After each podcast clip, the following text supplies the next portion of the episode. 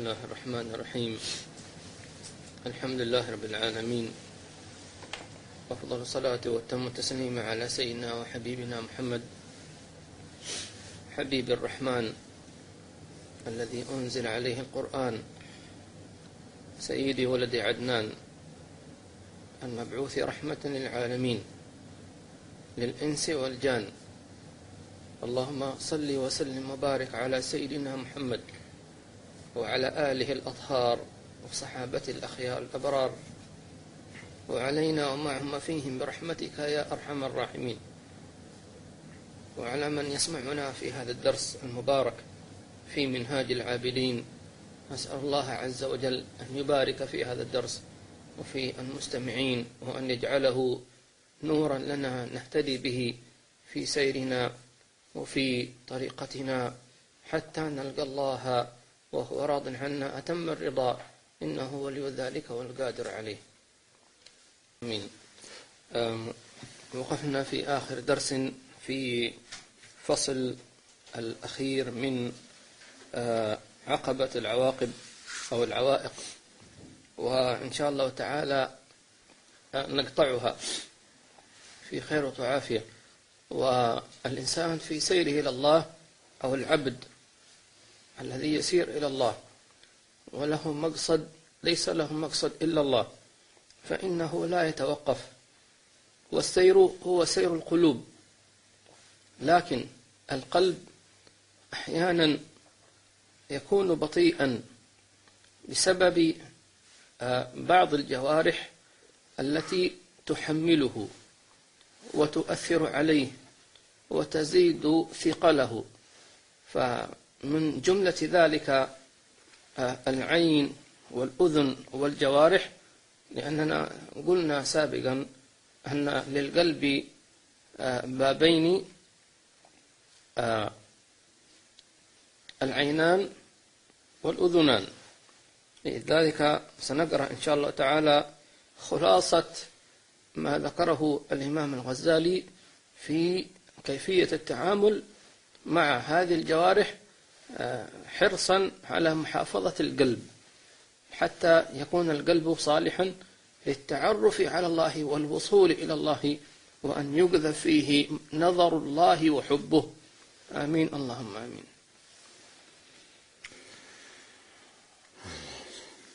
يقول بسم الله الرحمن الرحيم يقول الإمام الغزالي رحمه الله تعالى فصل ثم راعي هذه الأعضاء الأربعة التي هي الأصول. الأول العين وحسبك فيها أن مدار أمر الدين والدنيا على القلب وأن خطر القلب وشغله وفساده في الأكثر من العين. ولذلك قال علي رضي الله عنه من لم يملك عينه فليس للقلب عنده قيمة. سبحان الله. يقول العين آه طبعا آه حتى نحافظ على القلب. قلوبنا يا أخوان ويا أخوات مهمة وعليها مدار السفر للآخرة. وقال احفظ الأعضاء الأربعة لأنك إذا حفظتها سلم القلب من الآفات من المصائب. من الظلمة من الغفلة من آه، سخط الله تبارك وتعالى. أول عضو هي العينين. قال احفظها. ولأنها أكثر الأعضاء تأثيرا في القلب. وقلنا أن الإنسان أو العبد يحتاج إلى أن يحافظ على عينه بمراقبة الله جل جلاله. أن تعبد الله كأنك تراه. وإجعلوا هذا الحديث أو هذا الجزء من الحديث دائما معكم. أن, أن تعبد الله كأنك تراه. كأنك تراه. كلما غفلت أن تعبد الله كأنك تراه. استشعروا يا إخواني وأخواتي أن النبي يخاطبكم لأن هذا كلام الحبيب صلى الله عليه وسلم. أن تعبد الله كأنك تراه. تمام؟ خاطبوا أنفسكم بهذا. واستشعروا أن النبي يخاطبكم. أن تعبد الله كأنك تراه. مع الترداد والتكرار والاستمرار والمواظبة يجعل الله عز وجل للعين حصانة تحفظ إن شاء الله تعالى. ثم كذلك إضافة إلى ذلك هو أن نذكر الله بأعيننا. كيف هذا؟ نقول إن شاء الله بعد الترجمة إن شاء الله. نعم. خطوات أخبرها أخبركم إياها إن شاء الله تعالى من أجل أنكم إذا عملتم بها نرجو أن تكون أعينكم أن تكون أعينكم لله ذاكرة. لأن الله يقول الذين كانت أعينهم في غطاء عن ذكري. طيب أولا النظر إلى المصحف بنية التدبر. تركيز النظر العين إلى الآية. نقرأها بلساننا. إذا قرأنا الآية بلساننا نسكت. نقرأها بأعيننا نتدبرها نتمعنها نتفكر فيها. هذا ذكر العين. طيب هذه أول نقطة من النقاط التي يمكن للإنسان أن يكون ذاكرا لله بعينه. النقطة الثانية في ذكر العين أن أن نعود أنفسنا إذا رأينا شيئا أعجبنا نقول سبحان الله من مناظر طبيعية من أشجار من ورود من آه، بحار إلى آخره نقول سبحان الله فلذلك كلمة سبحان الله هو تسبيح العين عبر عنها اللسان. طيب وهكذا. كذلك إذا رأينا نعمة أنعمها الله علينا أو على غيرنا نقول الحمد لله. طيب. وإذا رأينا شيئا يدل على وحدانية الله جل جلاله نقول لا إله إلا الله. وإذا رأينا ما يحير العقول ويجعل الإنسان في دهشة مما يراه يقول الله. طيب. ثم النقطة الثالثة. إذا دعتك العين لنظر لا يحل لك فقل الله معي. الله معي. أعرض عن هذا النظر وقل الله. فهذا يساعدك على حفظ عينك وعلى أن أن تكون عينك لله ذاكرة جل جلاله وتعالى في علاه.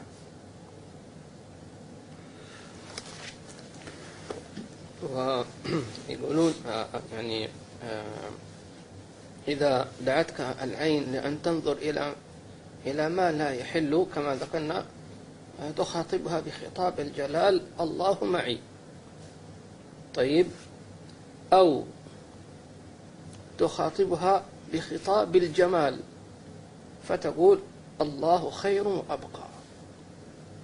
طيب دعتك العين أن تنظر إلى ما لا يحل لك. نفسك تدعوك شيطانك هواك. طيب أنت ضعيف. فإذا ربما نفسك لا تهاب الله معي. لا تدرك هذه المعية. لقصرها لجهلها لتقصيرها. طيب إذا لم ينفع خطاب الجلال خاطبة بخطاب الجمال؟ طيب قل لها الله خير وأبقى. دعتك أن تنظر إلى امرأة لا تحل لك قل لها الله خير وأبقى. قلها بحال. وأنت مستشعر فعلا الله خير وأبقى. أما النظرة هذه ليس فيها خير ولا تبقى. كلنا متفقون على ذلك. جربوا أنفسكم في أي لحظة لكن لا تستسلموا آه، حتى ولو فلتت منك نظرة أو اثنان وثلاث ارجع. خاطب بخطاب الجمال. الله خير وأبقى. الله خير وأبقى. هذه جزء من آية. والله خير وأبقى. الله يعني يثبتنا وإياكم آه لما يحبه ويرضاه. هذه تنفع لأي آه تفكير في معصية. ليس للعين. عين أذن لسان إلى آخره. والله خير وأبقى. الله ثبتنا وإياكم إن شاء الله. نعم. يقول آه، سيدنا الإمام علي من لم من لم يملك عينه فليس للقلب عنده قيمة. هذا كلام حكيم كلام إنسان فاهم عارف. ما معنى هذا؟ معناه أن الإنسان الله إذا نظر إلى أي شيء في الدنيا وخاصة مما لا يحل فكأنه يعني مثلا نظر إلى النساء الكاسيات العاريات المومسات اللاتي آه، لا حشمة لهن ولا خوف ولا أدب. عندما ينظر إليهم هذا الإنسان فكأنه جعل تلك النظرات المحرمة المتسخة القذرة يلقيها في قلبه. وكأن قلبه صار عفوا مزبلة ليس له قيمة. هل من المعقول يا أيها المسلمون أن الإنسان يرمي يجمع القاذورات من الشارع ويرميها في بيته. ما يمكن مجنون هذا. تجمع الأوساخ في الشارع. القاذورات المستحقرات ترميها في بيتك. لا قلبك هو بيتك. فلا فلا تلتقط النظرات المحرمة التي تعرف أنها ليست طيبة. فلا تلقها في قلبك. حرام. ارحم قلبك. قلبك ليس مزبلة. قلبك ليس قمامة. قلبك بيتك. احفظه. كما تنظف بيتك من الغبار والأوساخ. تحب أن تراه جميلا مرتبا نظيفا. قلبك لا تنساه لأن الله جعله مسكنا للإيمان. أين الإيمان؟ في قلبك. أين الشوق إلى الله؟ في قلبك. أين الحب لله ورسوله؟ في قلبك. من الآن ننظف بيوتنا قلوبنا يعني. طيب لا تبات وقلبك وسخ مستعدين إن شاء الله. الله يثبتنا وإياكم. اللهم نظرة من نظراتك تزيل كل قذى في قلوبنا يا رب العالمين. أيضا مما آه، يجعل العين ذاكرة لله عز وجل وكذلك بنفس الوقت آه، يطهر القلب. ما هو؟ البكاء من خشية الله. البكاء من خشية الله. اجتهد واجتهدي أن تدمع عيونكم من خشية الله. إذا لم تدمع من خشية الله فلتدمع شوقا إلى الله حبا في الله. كيف؟ اذكروا نعمته عليكم. كم هو منعم؟ محيط رحيم كريم عظيم. يعفو عن كثير. يطعمكم يسقيكم يكسوكم يسمعكم. يتمنى لكم الخير.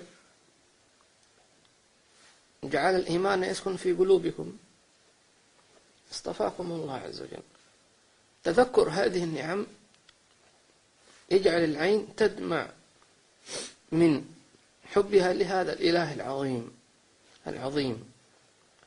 والذي يعينكم أيضا على هذا أنكم ترون أنفسكم أنكم لا تستحقون هذا. ما نستحق هذا. بأي شيء ماذا عملنا حتى يكافئنا الله بالإيمان؟ لم نعمل شيئا. ما الذي عملناه حتى يكافئنا الله بأن نكون من أمة الحبيب صلى الله عليه وسلم؟ أو لا إذن عندما نرى هذه النعم أخاطب الله عز وجل وأقول يا ربي أنت أكرمتني وأنعمت علي وأنا عبدك العاصي ولكنك الكريم. خاطبوه بهذا الخطاب الذي فيه تذلل ستدمع أعينكم من الخجل من الله في نفس الوقت من الحب لله عز وجل. الحمد لله. والإنسان أحيانا يبكي من الفرح وأنتم اجتهدوا أن تبكوا من الفرح بالله افرحوا بالله. صليت. احمد الله. افرح. ذكرت الله. افرح. قل الحمد لله. الحمد لله. الحمد لله. أنا قرأت قرآن. يا ربي لك الحمد. يا الله. يا الله. يا الله. أنا ذكرت الله عز وجل. الحمد لله. أكثروا من الحمد من الحمد من الحمد حتى تدمع عيونكم من الفرح. فهاتان الدمعتان دمعة الخشية ودمعة المحبة. هما اللتان تطهران القلب مما سلف من النظرات المحرمة. وأيضا تجعلان العين تذكر الله تبارك وتعالى. الله يوفقنا وإياكم. نعم، كذلك مما يعينك عندما تذكر فضله عليك وستره عليك وإفضاله عليك تغمض عينك وتسكن تقول الحمد لله والحمد لله. وأنت مغمض العينين فإن ذلك كذلك يعين على بكاء العين من فضل الله عليك سبحانه وتعالى. الله يثبتنا وإياكم وهو يعطينا ذلك إن شاء الله. القسم الثالث من البكاء قلنا القسم الأول البكاء من خشية الله. ثانيا البكاء من الخجل من الله أو الحب في الله أو الحب من الله سبحانه وتعالى والشوق إليه ورؤية فضله. القسم الثالث آه، وهو بكاء الشفقة والرحمة للناس كلهم. وهذا كان هكذا كان النبي صلى الله عليه وسلم. الحبيب عليه الصلاة والسلام من رقة قلبه وشف وصفائه وشفافيته. كان إذا رأى مسكينا نظر إليه نظرة رحمة وبكت عينه من شفقته لهذا الإنسان. إذا رأى طفلا طفل يعني صافي على الفطرة انظر إليه على أن هذا الطفل بريء بريء من المعصية بريء من المخالفة. تنظر إليه ترحمه لأنه لا يستطيع أن ينفع نفسه. يحتاج إلى حماية والديه. لا يستطيع هو طفل ربما يأكل أي شيء لا يعرف. أليس كذلك؟ آه فترحمه. تنظر إليه هذا الطفل مسكين آه أمه ترضعه أبوه يحمله. كذلك آه النظر إليه بهذا العطف والحنان يجعل العين تدمع من الرحمة. طيب كذلك النظر لأبيك وأمك خاصة إذا كبرا في السن شاخا في السن في العمر. تجعدت جلودهم. تمام؟ تنظر إليهم وتقول هؤلاء كانوا شبابا. أنا كنت صغير. آه، أنفقوا وقتهم عمرهم حتى ابيض شعرهم وتجعد جلدهم انحنى ظهرهم. تنظر إليهم بعين الرحمة. فتدمع عندما ترى أباك عندما ترى أمك تدمع من الشفقة. لذلك الله يقول واخفض لهما جناح الذل من إيش؟ من الرحمة. فهنيئا لابن أو بنت إذا نظر إلى أبيهما أو إلى أبيه أو أمه دمعت عيناهما من الرحمة من الشفقة. هنيئا. الله يكرمنا بعين فيها رحمة فيها انكسار فيها تواضع. كذلك النظر إلى المسلم المبتلى المريض أو المبتلى بالغفلة مسكين لم يعرف الله لم يهتدي لم يذكر ربه لا يصلي. مسكين اللهم اهده اللهم اهده. انظر إليه بعين الرحمة وليس عين الاستعلاء أو الاستحقار لا. بالعكس لو نظرت إلى هذا العاصي المبتلى بعين الرحمة وأقول يا رب اهده تدمع عيني شفقة عليه لها تأثير ولها آه آه سبحان الله أثر عجيب إن شاء الله تعالى. الله يثبتنا وإياكم ويعطينا أعينا باقية خاشعة صادقة. آمين. اللهم آمين. أيضا النظر نظر الرحمة تحتاجها زوجتك. و وأنت كذلك يحتاجها زوجك.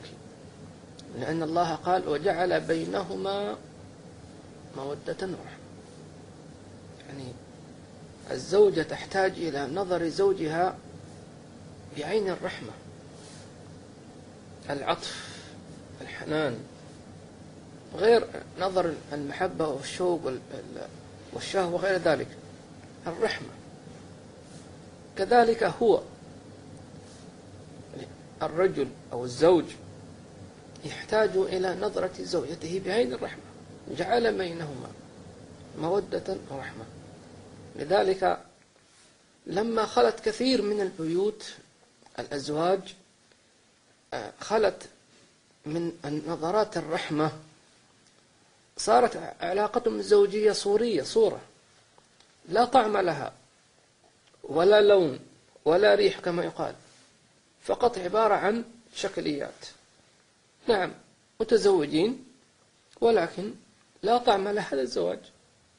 فلذلك استخدموا هذه النظرة لأن الله هو الذي علمنا وهو الذي أرشدنا. والنبي صلى الله عليه وسلم دلنا على هذا العمل.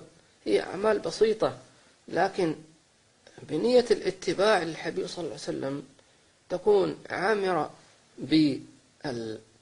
بالراحة والسعادة والبهجة والرضا والشعور والإحساس بالمودة إن شاء الله تعالى. الله يجعلنا وإياكم سعداء في حياتنا ومع أسرنا وأبنائنا ونسائنا إنه ولي ذلك. والقادر عليه. الإنسان الذي ينظر إلى زوجته أن الله هو الذي اختارها له ففيها خير لا يفرط فيها. كذلك هي عندما تنظر إلى زوجها أن الله هو الذي اختاره اختاره لها لا تفرط فيه. فيه خير لا يخلو خير. تكون تلك الفكر يساعد القلب والعين على المودة فيما بينهم إن شاء الله تعالى. نسأل الله عز وجل أن يبارك في هذا الدرس ويبارك في من حضر معنا في الإنترنت. أسأل الله عز وجل أن يجعلنا وإياكم من المتحبين في الله والمتجالسين في الله وأن ينفع بهذا الدرس القلوب والأرواح والأسماع والأبصار. وأن الله يجعلنا وإياكم نسير على هدى وعلى نور وعلى صلاح وعلى صدق مع الله سبحانه وتعالى. وأسأل الله عز وجل أن ينظر إلينا وإياكم بعين الرحمة. فيا رباه انظر إلينا بعين الرحمة. يا ربي انظر إلينا بعين الرحمة. ألا يالله بنظرة من العين الرحيمة. تداوي كل ما بنا من أمراض سليمة. يا الله يا رباه يا غوثاه اللهم إنا نشكو إليك أنفسنا. وقلوبنا وأعمالنا فيا ربي أصلح نفوسنا زكي نفوسنا ونور قلوبنا وأصلح أعمالنا وأحسن خاتمتنا واجعل خير أيامنا يوم أن نلقاك يا الله يا رباه يا غوثاه يا حنان يا منان يا قديم الإحسان. اللهم لا تدع لنا ذنبا إلا غفرته ولا عيبا إلا سترته. ولا مريضا إلا شفيته ولا مبتلا إلا عافيته.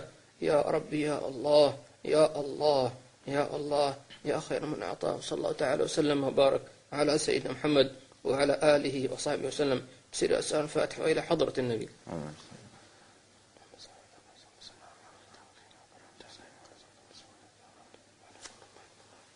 الحمد لله نقول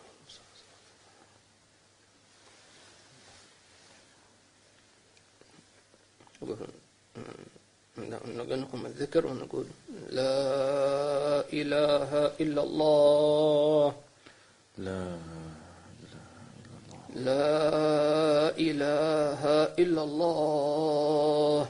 لا إله إلا الله. لا إله إلا الله. لا إله إلا الله. محمد رسول الله. محمد رسول الله. صلى الله عليه صلى الله وعلى عليه آله وعلى آله وصحبه وصحبه وسلم. وسلم. كلمة الحق عليها نحيا وعليها نموت وعليها نبعث إن شاء الله من الآمين من الذين لا خوف عليهم ولا هم يحزنون. بسر الفاتحة وإلى حضرة النبي.